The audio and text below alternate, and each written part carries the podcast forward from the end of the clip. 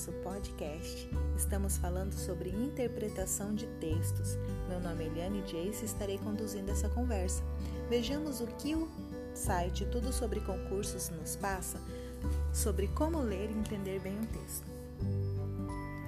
Basicamente, deve-se alcançar a dois níveis de leitura: a informativa e de reconhecimento e a interpretativa.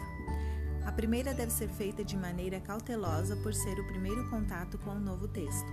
Desta leitura, extraem-se informações sobre o conteúdo abordado e prepara-se para o próximo nível de leitura.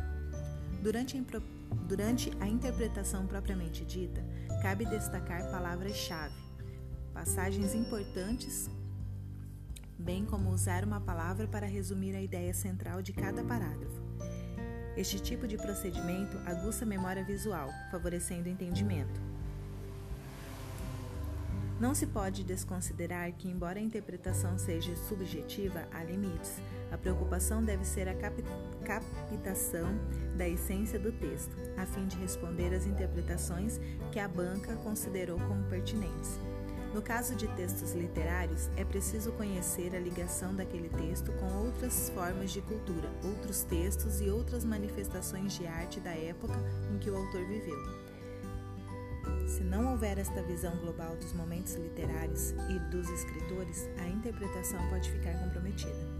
Aqui não se pode dispensar as dicas que aparecem na referência bibliográfica da fonte e na identificação do autor última fase da interpretação concentra-se nas perguntas e opções de resposta.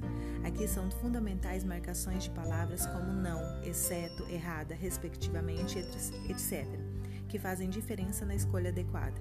Muitas vezes, em interpretação, trabalha-se com o conceito do mais adequado, isto é, o que responde melhor ao questionamento proposto. Por isso, uma resposta pode estar certamente para responder à pergunta por isso, desculpe, por isso uma resposta pode estar certa para responder a pergunta, mas não será adotada como gabarito pela banca examinadora por haver uma outra alternativa mais completa.